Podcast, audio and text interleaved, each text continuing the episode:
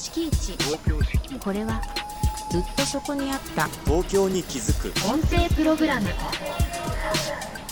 今日も任意の座標に赴き、出会った人と共に未知の東京、基地の東京を往復。そこで浮かび上がってくる境界、東京敷地を探ります。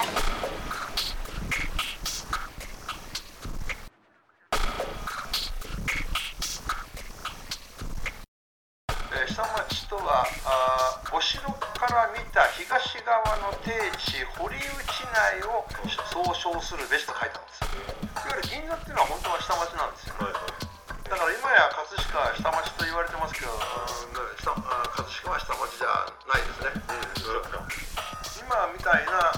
ハイソーではあったけども、今みたいなブランド店がね牛耳ってるってことはなかったですからね。銀座がそれやると芋だって言われますからね。だから私は本来の下町で生まれて、で下町色を失ってしまった土地で生まれたわけですよね、はい、本来は下町じゃないんですけども、後に下町の仲間入りをした葛飾で新しい下町で育ったわけですよね。フォークシンガーナギラ健一と探る下町銀座の敷地。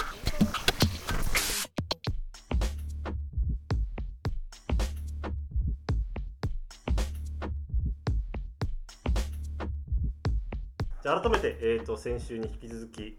凪良健一さんに、はい、ちょっとお話を伺っております。はい、凪良健一です。よろしくお願いいたします。よろしくお願いします。はい、前回凪良健一さんがお生まれ の, その銀座、まあ、旧小吹町ですかね。そうですね。ことをお話伺って、そうです。だからそれで銀座東だったのが、はい、今は全部銀座っていう町名になっちゃったんですよ。はい、確かにそうか、そうです。だから混ざっちゃって、昔の西銀座も、から銀座東も全部混ざっちゃってるから、ちょっと銀座っていうとみんな繁華な銀座を思い浮かべちゃうんですね。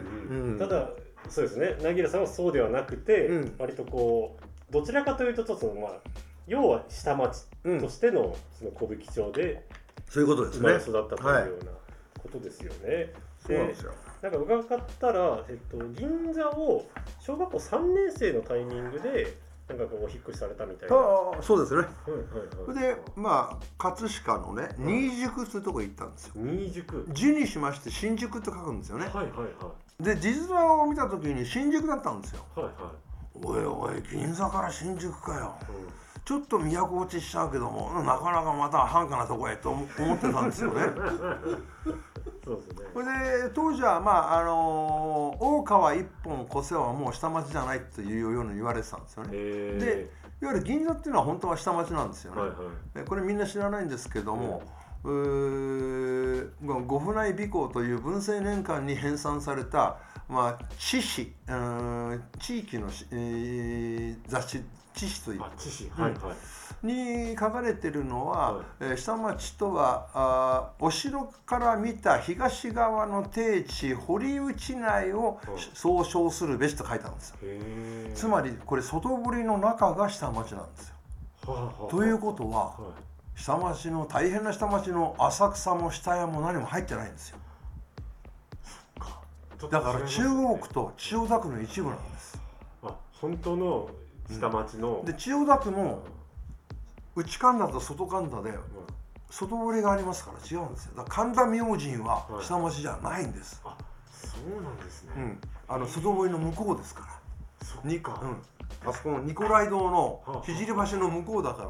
本来の下町じゃないんですね。それで、やったなと思ったんですよね。新宿かいと。新宿に行けると。はい。そしたら、先ほど言った川一本でもう下町じゃないって言われてるのが、まず隅田川を越しますね。はいはい、それから荒川を越しますね。はい、それから中川を越しますね。もうとんでもないとこに行ってるなと。川をもう3つも、なんで、新宿行くのにこういうとこへ、こういう方向へ行くんだろうと思って。でもう一本、もう目の前が江戸川ですよ。もうやばい。それで葛飾に越したわけですね。で、新宿じゃなくて新宿って読むのこれっていう。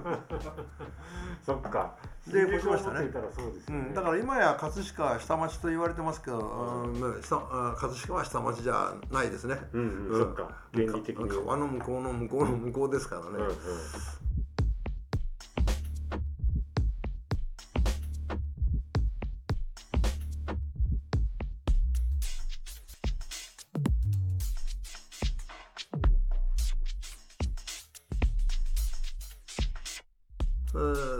東京かつての東京オリンピックの後ぐらいから下町の仲間入りでしょうね。例えば江戸川、足立なんてのもそうですね、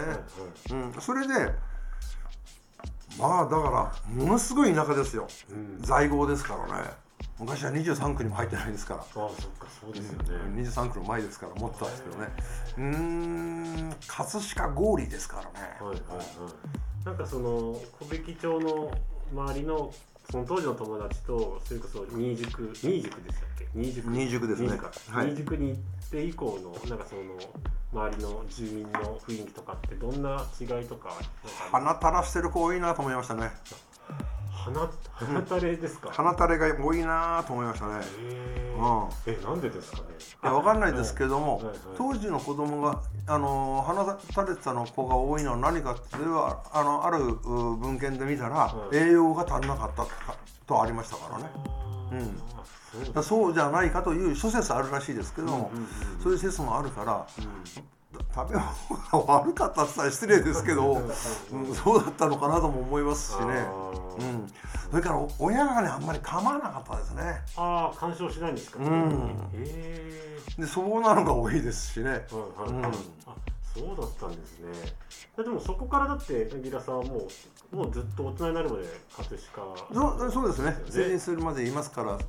で、銀座なんかじゃもうオリンピックが来るってすごい浮かれてるんですけども、葛飾誰も浮かれてませんからやっぱり関係ないっていう。関係ない。銀座あたりででかい看板に「あと何日」とか、あとネオン管でいろいろあったりね。テレビなんかではそういうオリンピック絡みのクイズの番組があったりいろいろしてたんですけど、葛飾じゃ遠い国で行われることみたいにそうだったんですよね。なんかその銀座出身として、だけどやっぱ近くでやってるみたいなので、柳楽さん個人としてはなんかこう興味とかあったんですか、そういうところに、オリンピックだったりとかには。いや、それはやっぱりうっすら例えばその少年の雑誌見たってそういう特集組んであるし、テレビなんかではそういう番組が多いから、それはもうおのずとやっぱりオリンピックという一大イベントがあるんだなっていうのは、それが子供ながらに興味持ちますよ。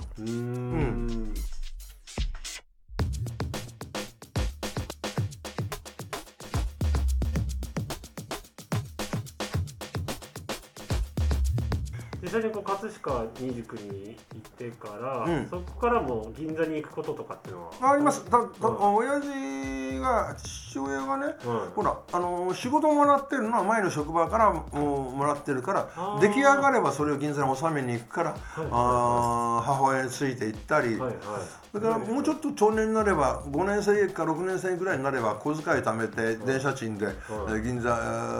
なんとなくやっぱり望郷の念があったのかどうか知りませんけども、見に行ったり、いや行ったりしてましたからね。そのなんか今になって銀座とかって言って思い出す場所、なんか残ってる、ここは残ってるなみたいなのあったりします？最後まで残ってたのが三原橋というね、橋の地下街があったんですけども、地下街、映画街が、それが 4,5 年前ついになくなりましたね。みんなどかなかったんですけども、だんだんにどいてって、だんだん人がいなくなって、最後は一軒だけになって、それで今は工事して埋め立っちゃったんじゃないかな。そこが昔はね、30軒堀って言って川だったんですよ。それがね、アメリカ軍の GHQ が、もう瓦礫ですからね、東京中。それを埋め立てろっていうので、それをどっかに捨てろっていうので、捨てる場所ないものでその川を埋めたんですよ、30軒堀が。それで名前だけ残ってるのが三原橋という名前が残ってますよ。歌舞伎座のとこですよ。名前は残ってるんですよ。だからその歌舞伎座よりを昭和通りよりちょっと中央通り寄りのところがその30軒掘りだったんですね、うん、そうなんですか。それでなくなってしまった時はかなりショックでしたか。もうだから、5、6年前だからやっぱり写真なんか写しに行きましたけど、やっぱりショックでしたね。それから銀座がやっぱりね、今みたいな配送ではあったけども、今みたいなブランド店がね牛耳ってるってことはなかったですからね。そうだったんですか、うん、それはなかったですよ。まあ、高級店はあったにしても、その外国資本のものがいっぱい入ってるってことはなかったですね、うん、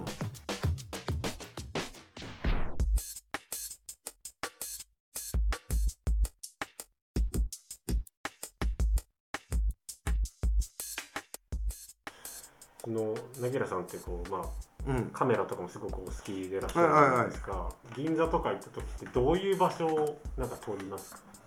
やっぱり裏道っていうかね、うん、この辺銀座変わっちゃうんじゃなかろうかなというようなところを好んで歩いて、実際変わっちゃうんですけどもね、うん、そういうとこ写真残して、これが今撮っとかないとなくなるぞなんていうことで撮ってましたね。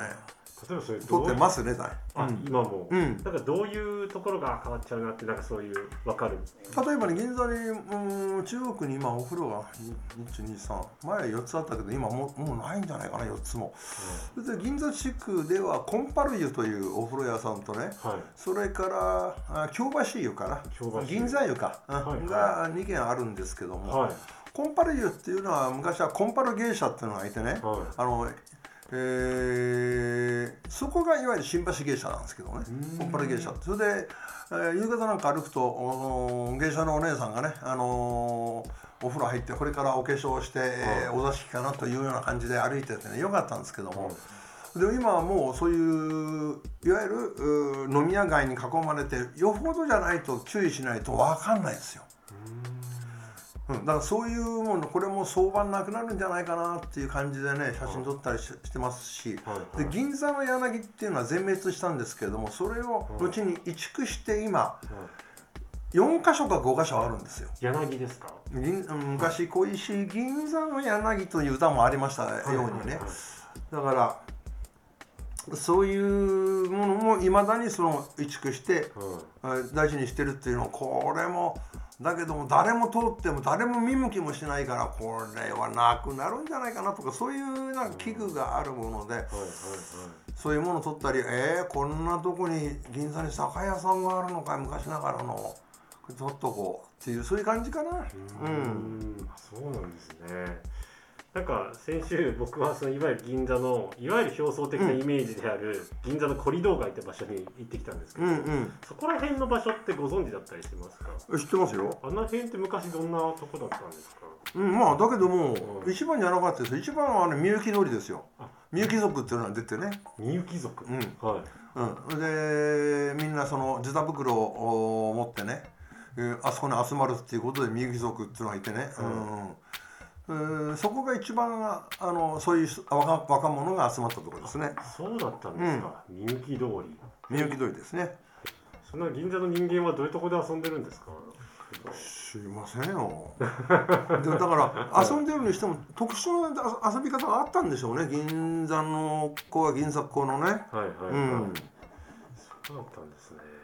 わかりませんけど、それがだから葛飾へ越したら今度遊びが全く変わっちゃったわけですよ。子供の遊びも。はいはい。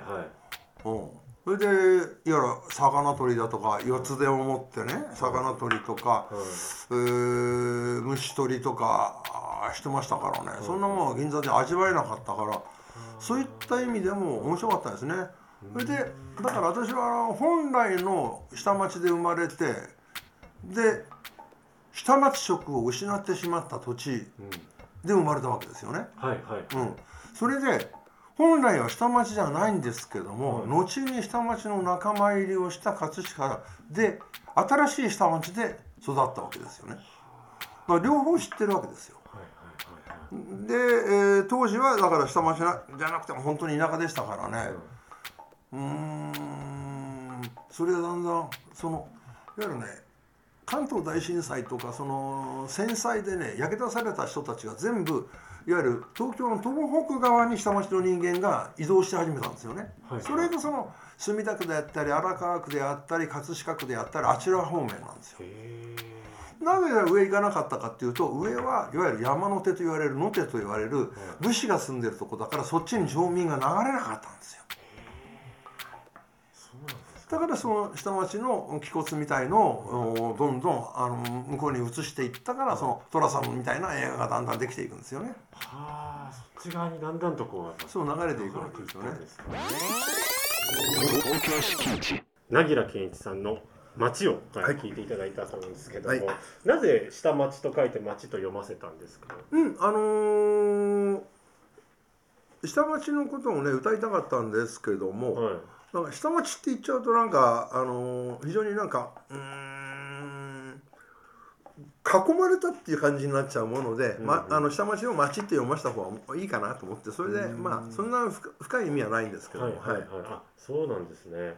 なんか土地というとなんか向島だったりとか、なんか月島の方だったりとか、なんかいろんないわゆるこう一般的な下町なんだろうなっていう場所が出てくるんですけど、そうですね、はい、なんかその梛木さんのなんかこう割とやっぱ馴染みとして深いのってやっぱ東の東京のイメージですか？もう完全にそうです、はいはいはい、だから遊びに行く、まあ、いっぱい飲みに行くっていうのもそちらの方面ですしね、はいはい、やっぱりそうですね、歩き方が分かってるっていうかな、はあ、うん、歩き方、うん、どういう、いやいや、だからそのここ行っ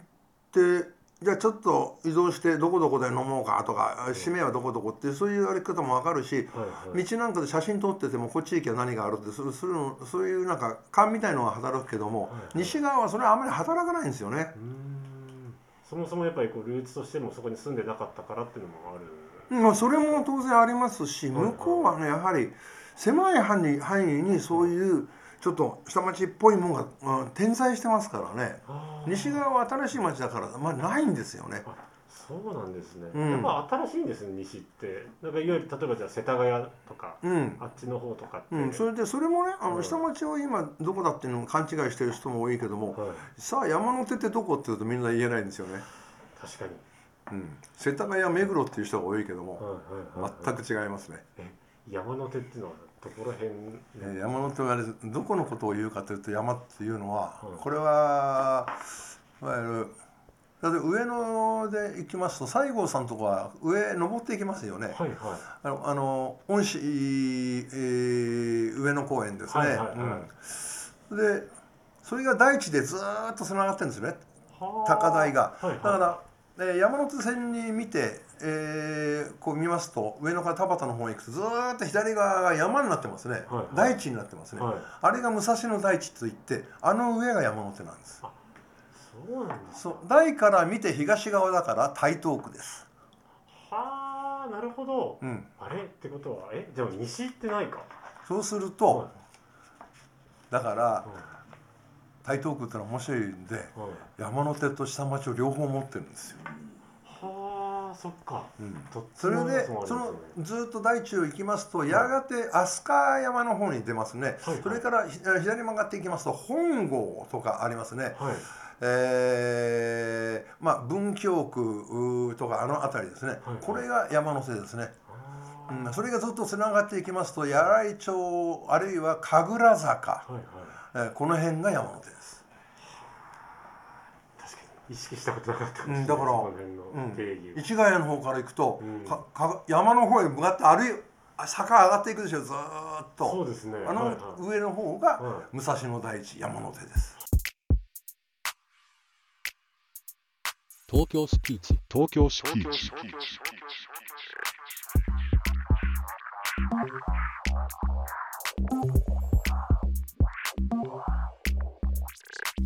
それだけなんかこう土地だったりとかそういうところのなんかこう感触というか、どういうところでそういう知識って得てきたんですか？いわゆるそういう講演なんかも多いし、それからなんか文章なんかでも書くときに間違えちゃ嫌だなとか思うし、書いててふとあれ世田谷これ山手って書いちゃっていいのかなと思っていろいろ調べて、はいはい、あそうか違うんだなという、だんだんそういうなんか、少しずつの積み重ねでそういうのをね、覚えちゃったっていうことなんでしょうね。そうなんですね。でもなんでこういうものに興味を持ったかっていうのも自分の中ではちょっとあまり記憶にないんですけども、やっぱり調べようと思ったんでしょうね。例えば落語なんか好きだから、どこが燃えてるんだいな、深川の安神町の方だな、どこだ安神町ってのはそれを調べたりするのも好きだったからね。東京の中心、大井戸の中心はってこと日本橋ですよね。貸しもあったし、で、そこでその下町ですからね、下町の中心も結局日本橋ということがありまして、それでそこからなんか発展して、日本橋なんて今とてもじゃないけど下町って言えないなって言って調べて、そうだよな、何々もない何々もない、全部なくなっちゃったか移転したかということで、そういうことで下町はどんどんダメになっていったんだななんてことを、そんなこと思って、じゃあ移転した人はどこ行っちゃったんだろうなとか、そういうのを考えていて、その前に江戸時代には明暦の大火、振袖火事って言いますけども、そういうのがあった時に、それでもお寺なんかがどんどん移動したんだと、それで浅草の方に行ったから浅草の方がお寺さんがすごい多いんだ、あれは全部明暦の大火で移動したんだとか、そういうのをね、なんか覚えていって、それでその時に、江戸始終瓦礫がいっぱい出るわけですよ、燃えかすとか、それをどうにか埋め立てようっていうので、じゃあ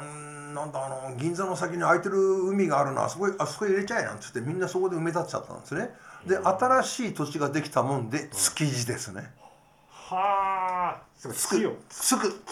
げたということですか。築き上げた土地、築地。そういうのをなんか調べてると面白いな、そういうことだったろうなんていうことで、なんか余計なんかそういうことが引き金になって、調べてみようかなっていうことなんでしょうね。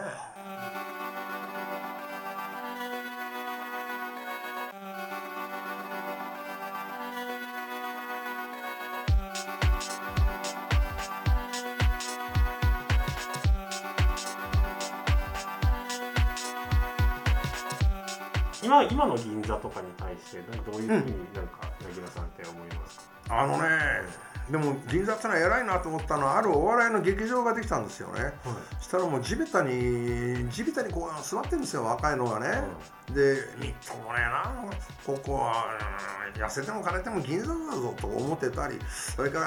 ハンバーガー屋がね、あって、それを食べながらその入っていって、でどのお店も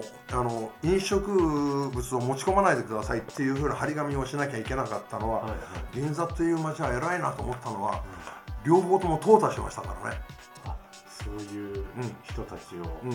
冗談じゃないとやらせないっていう、そういった意味で、私は銀座という街はプライドを持った街であったのが、だんだんプライドをなくしちゃって、その外国の資本のものがどんどん入ってきちゃった時に、ちょっと情けない銀座どうしたって感じになっちゃったですね。老舗の人たち頑張ってるんですけどね。だからやはり昔からやっぱり銀座っていうのは特殊なね、土地であったわけですよね。で、そうだ、ちょっとこれは皆さんにも言っておきたいんですけど、前クイズ番組でね、銀ブラとは何かって言った時に 80% の人は銀座をブラブラブラつくことっていうのに書いた時に、で正解は違いますと、銀座でブラジルコーヒーを飲むことっていうのに正解だったんですよ。これ嘘ですよ。それすらも、それ全く間違いです。それ出題者って作家がダメでしたね。正解は何なんですか？銀座をブラブラすることです。銀座1丁8丁8丁目までをブラブラすること、出店がすっごい出てたんですよ。夜店みたいなのがね、それを歩くのを銀ブラと言ったんですね。でブラジルコーヒーはずっと後ですよ。そうですか。それでこれは、三省堂の辞書にはっきりあります。そうですか。ブラジルコーヒーという記述は間違いです。そこはやっぱじゃあ銀ブラというのは銀座ブラがある、だからそういうなんかねえ、間違ったことをまかり通させるというのは、先ほどの冗談じゃないけど地べたに座っているような人間は排除しようという気持ちと同じでなきゃいけないのに、そんなもん大手を振ってやっちゃダメですよ。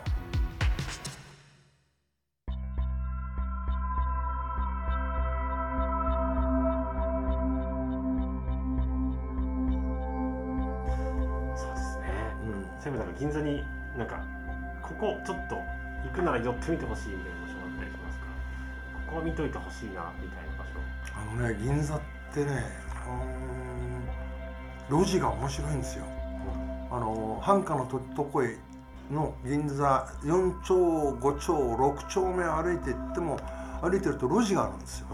路地を入っていくと変な焼き鳥屋さんがあったり、こんなとこにお宮があるのとか、そういう発見ができるから、表通りっていうのはどこでもそうですけども、その外からのお客さんにいい顔を見せておりますからね、観光地ってのは全部そうですから、じゃなくてちょっと裏道に曲がると、なんていうかな、裏の顔が見えるっていうか本性が見えるんですよね、そういった意味でやっぱりどこの街でも繁華街でもそうですけど、ちょっと裏道を歩いてみると私は面白いなと思いますね。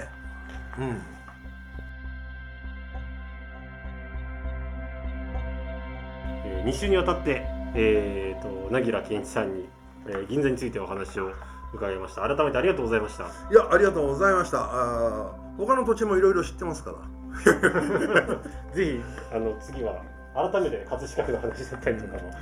えたらと思います。そうですね、凪良健一って言いにくいな